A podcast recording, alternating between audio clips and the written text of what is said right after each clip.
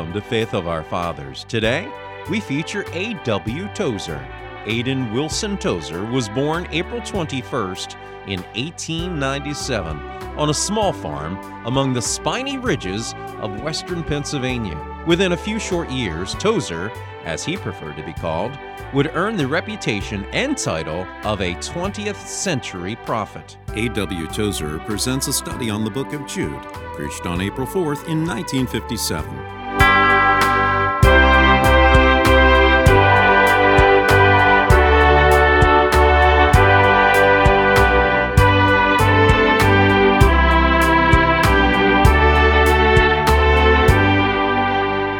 To talk on that book of Jude this morning, bringing again, after the passing of some years, a bit of attention to this little but powerful book. Now, the man Jude, a brother of Christ, had planned to write an encouraging letter just as you might sit down to write to your friends a letter of encouragement, he had planned it, dealing with what he called our common salvation. But he said it became necessary, rather, as he was moved, impressed by the Holy Ghost, to write something else altogether. An unpleasant circumstance had risen, which forced him to write quite another kind of letter from the good, encouraging letter that he had planned. Certain men had crept in unnoticed. Now, those men were personally men of evil lives. They were and had been foreseen and condemned by the Lord Himself when He was with them. And they taught doctrine that was contrary to the Christian faith. Now he writes to rouse the victims of these teachers to contend for the truth. Now, I want to talk just a little because I want my emphasis to fall elsewhere, but a little about this false teaching. Not naming any false teaching specifically, and I do not write, use this because I think there's any false teaching here. We have had an amazing success under God in the last years in keeping from our fellowship those who would uh, subvert us. They just don't feel whole, healthy around here. The atmosphere is not wholesome, and they don't stay very long. So this is general rather than specific, but because it is for the whole Church of Christ, it certainly is also for us. Now, what do we mean by false teaching? Well, it means teaching that things are otherwise than they are. Now, things are, both physical things and spiritual things are. They are, you can put a period after that. And uh, when we have discovered or had revealed to us the facts about them, either things material or things spiritual, then we are morally required to acknowledge those facts and to make our teaching conform to them. Now, that's also very simple that I almost apologize for saying. it. But it is the broad framework upon which everything else must hang that things are as they are. Whether we like them or not, that's the way they are. God made things, and things are. Physical, material things are, and spiritual things are. Now it is our business to find out how they are, accept them as they are, and then make our teaching conform to them as they are. Now that's rather simple, isn't it? Now correct doctrine then is of vital importance because it is simply the teaching of things as they are. There are five there, and I say that's five. Ten over there, and I say that's ten. It is uh, July, what today? Third, and I say it's July 3rd. That doesn't take genius. That's just stating things as they are. This is Chicago, Illinois, not Miss, not uh, Memphis, Tennessee. This is Chicago, Illinois. This is July, not August. This is the third, not the ninth. This is 1955, not 1957. These are, this country is the United States of America, not some other country, not England, not, not any of the Scandinavian countries. And so telling the truth about things is simply finding out what they are and then conforming my statement to their facts. Now it's so with spiritual truths. When a truth has been revealed in the book of God, our business is to find out what that truth is. And then in all of our teaching, conform to that truth. Not edit it, not change it, but let it stand just as it is. It is the truth of God declared as it is, and don't try to change it. It would be ridiculous of me to try by some twist of logic or sophistry to make this to be August when it's July, to make it to be the ninth when it's the third, to make this to be winter when it's summer, to make uh, this country to be Canada when it's the United States. Truth is just as it is. God Almighty has made the world to be a mathematical universe. And He has run, runs all things according to mathematical laws. And He has a moral world which runs according to moral laws as exact and as unchanging as mathematical laws.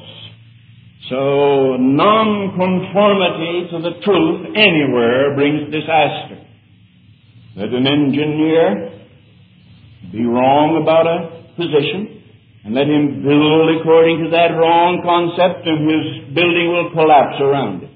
Let a navigator be wrong about something, and he will run on a rock, and his old ship will shudder as it runs onto a sandbar or a rock, and will settle in the water and sink out of sight because a mistake has been made.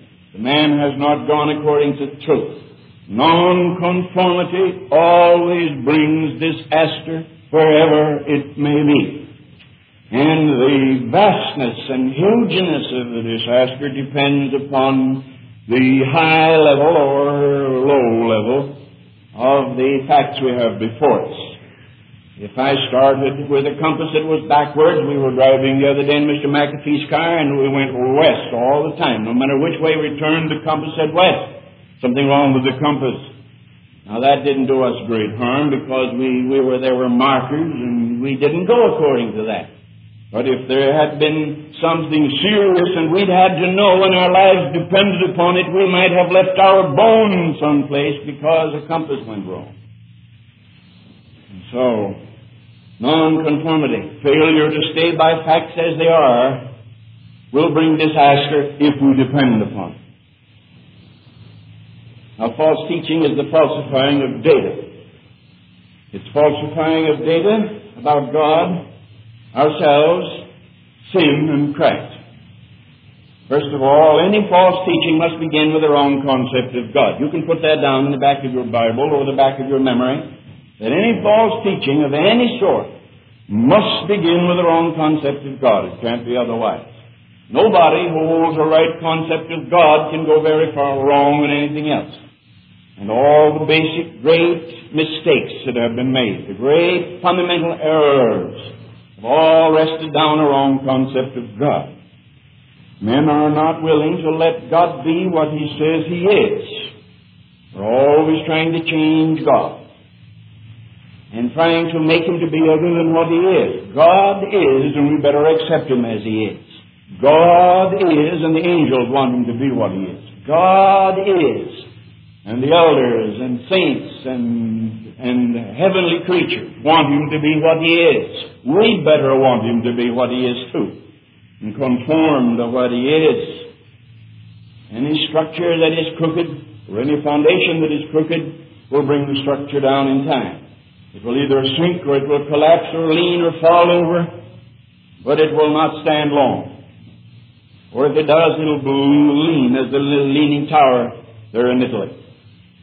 Now God, of all the foundations, God is the most important because God is God and made the heaven and earth and all things that are therein. And it is a great error, it would be a great error for a man or woman to go a lifetime thinking they were talking to the God of heaven and earth and find that they were talking to a God which they had confounded out of their own imagination. It would be a tragic calamity to the human spirit for me to pray a lifetime and preach a lifetime about a God that wasn't the true God at all, but some other God, which was a composite of ideas drawn from philosophy and psychology and other religions and superstitions. No, God is what He is, and we had better learn what God is and then conform our teachings to God. If we take away any of the attributes of God, we weaken our concept of God. We do not weaken God, but we weaken our concept of God. Christian scientists have taken all the justice and judgment and hatred of sin out of the nature of God, and they have nothing but a soft God left. There are those who have taken love and grace out and have nothing but a God of judgment left. There are those who have taken away the personality of God and have nothing but a mathematical God left, the God of the scientists. All these are false, inadequate conceptions of God. While God is a God of justice, He's a God of grace, and while He's a God of righteousness, He's a God of mercy. While He is a God of mathematical exactness, He is also a God that could take babies in His arms and pat their heads and smile. He is a God that could forgive and a God that does forgive. So we had better make the study of this Bible of ours the business of our lives to find out what God is and then conform our views to God. And then ourselves. That's the second thing where we make a mistake in any kind of false teaching. Because any wrong idea of God is bound to give us a wrong idea of ourselves. Some people approach God through science through the study of anthropology. But anthropology without theology is bound to arrive at an error at last, bound to arrive at a dead end street. You and I can only explain ourselves in the light of the doctrine that God made us out of the dust of the ground and blew into our breath, the nostrils the breath of life, and so man became a living soul. Science has discovered many things about God, but they have not discovered it in context. They have not begun with God and reasoned down to His world. They have begun with the world and tried to reason up with God and stopped short of finding God. And the result is only tragic to everybody. If a man is wrong about God, he's bound to be wrong about himself. If he's wrong about the artist, he'll be wrong about the picture.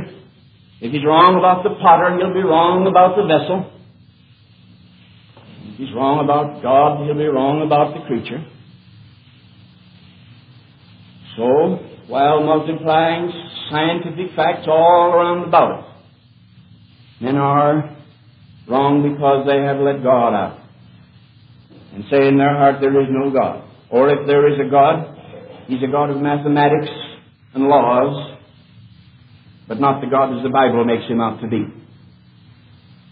That is all wrong. And my friend, you cannot know truth about yourself unless you first know truth about God. You came from the hand of God, and back to God you must go for better, for worse, for judgment, or for blessing. And until we take God in and understand God, and let God be what He claims to be, and believe about ourselves what God says about us, we're believing false doctrine. You believe you're any better than God says you are, you're in error. If you believe you're any different from what God says you are, you're in error. You have falsified the data, or somebody has falsified the data and made you a victim.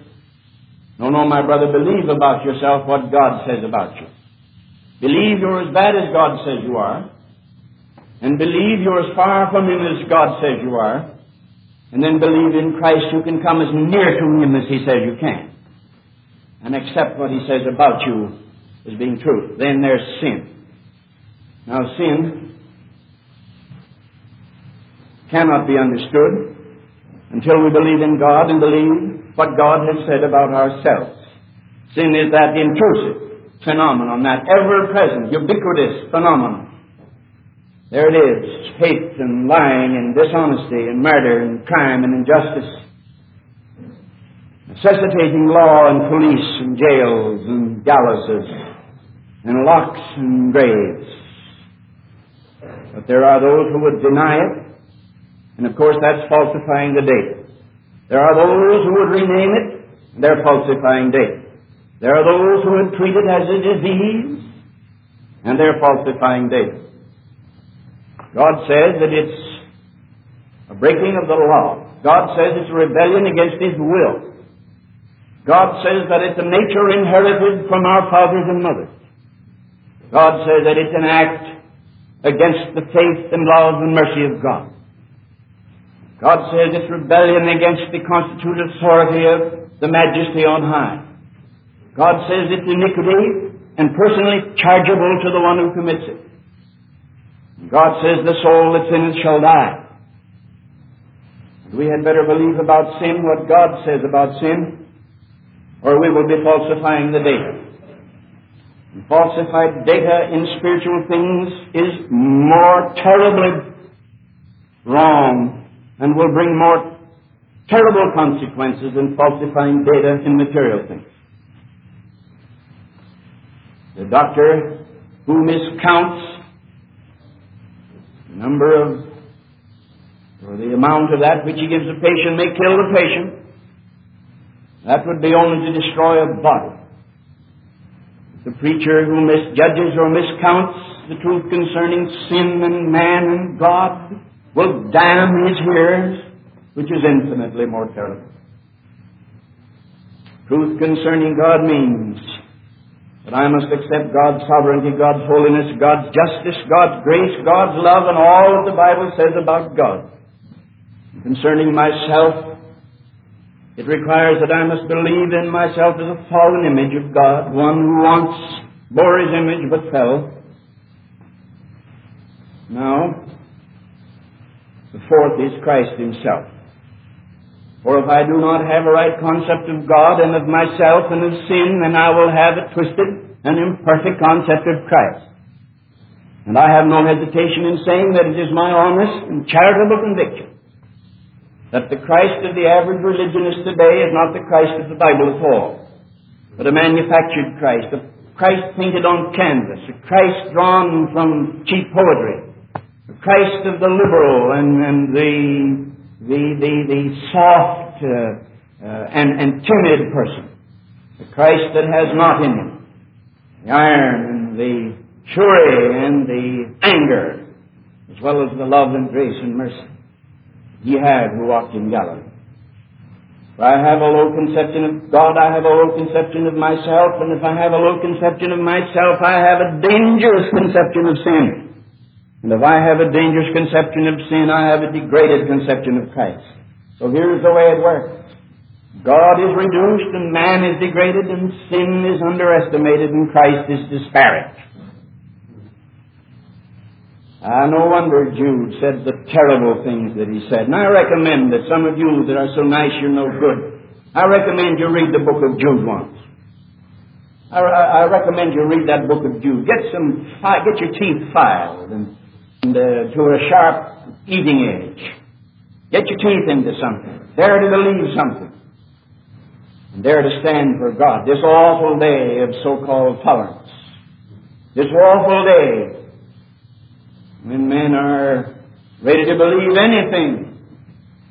The newspapers will carry headlines about the tragically mistaken group they now call, after four or five changes of name, Jehovah's Witnesses, or Father Divine, or what have you.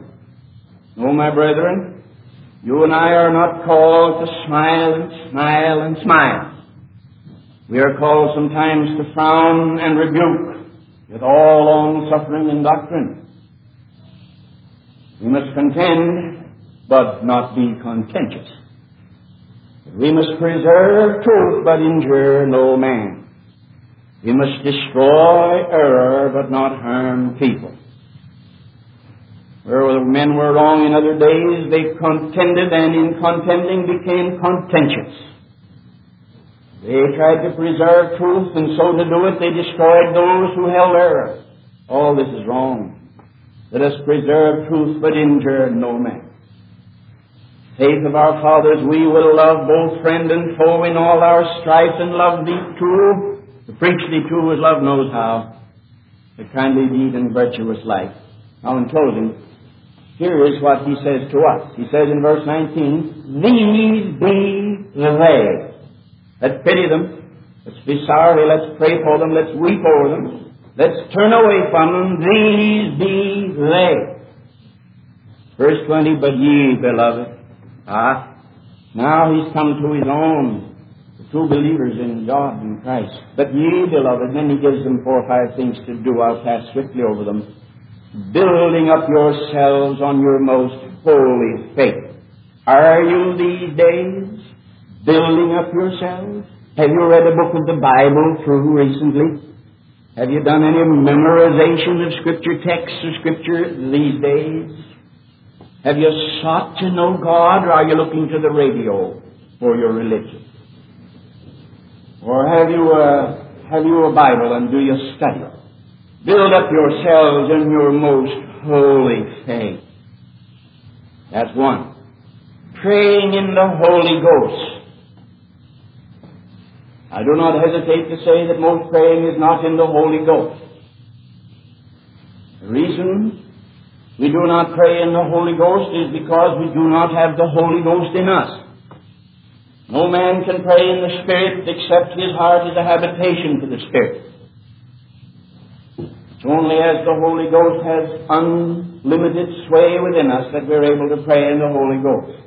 And I do not hesitate to say that five minutes of prayer in the Holy Ghost will be worth more than one year of hit and miss praying that isn't in the Holy Ghost. Praying in the Holy Ghost. Third, keep yourselves in the love of God.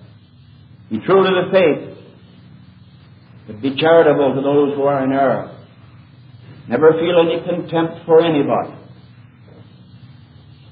No Christian has any right to feel contempt. For contempt is an emotion. It can only come out of pride. So let's feel no contempt. Let's be charitable and loving toward all while we keep ourselves in the love of God. And then, looking for the mercy of our Lord Jesus Christ unto eternal life. And of course, that is the second coming of Jesus. Looking for Jesus Christ's coming. The mercy of the Lord Jesus Christ that is coming. Wonderful, isn't it? That His mercy will show itself at His coming. Even His mercy will show itself then, as it did on the cross, as it does in receiving sinners, as it does in patiently looking after us. Christians, and it will show itself at the coming of Jesus Christ unto eternal life. And then, verse 22, of some have compassion, making a difference, and others save with fear, pulling them out of the fire, hating even the garments spotted by the flesh. There is a charge that we should win others, that we should do everything in our power to bring others to Christ, saving them with fear, pulling them out of the fire, Wesley, all his life, referred to himself as a brand plucked from the burning. Never called himself anything else than a brand plucked from the burning. He knew that he was on fire already with the hot flames of hell when Jesus Christ grabbed him out of the out of the fiery pit and extinguished the fire by his own blood. Wesley became Wesley. He never dared to rise and think of himself as a great Oxford man or a great genius. Always he thought of himself as a brand plucked from the burning.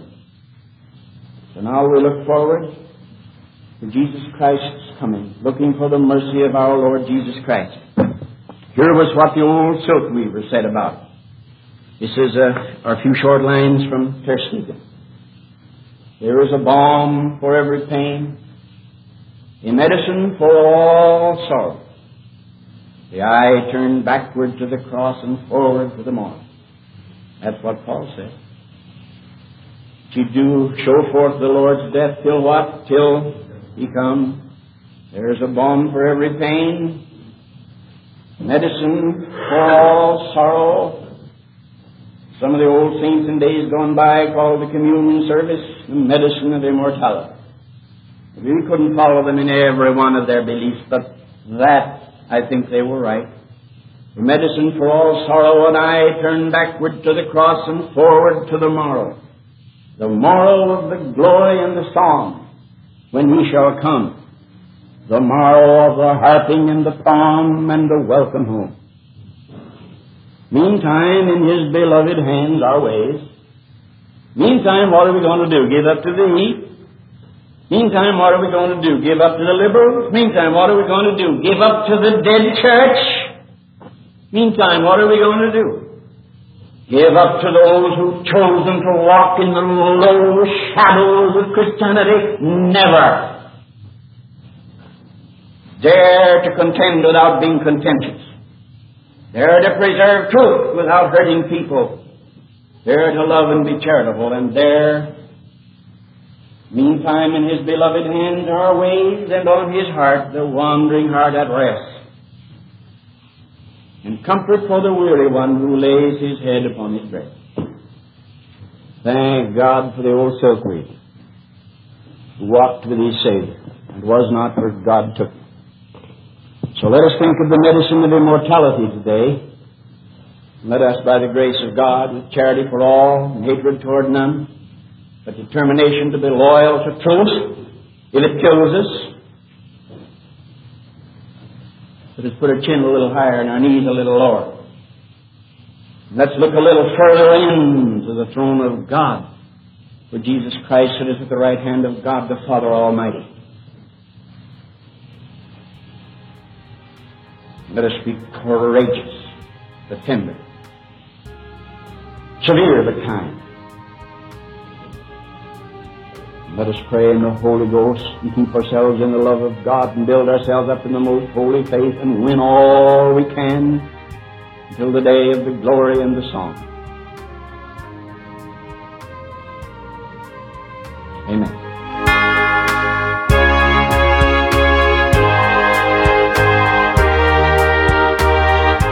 This sermon by A.W. Tozer is provided courtesy of the archives of the Christian and Missionary Alliance.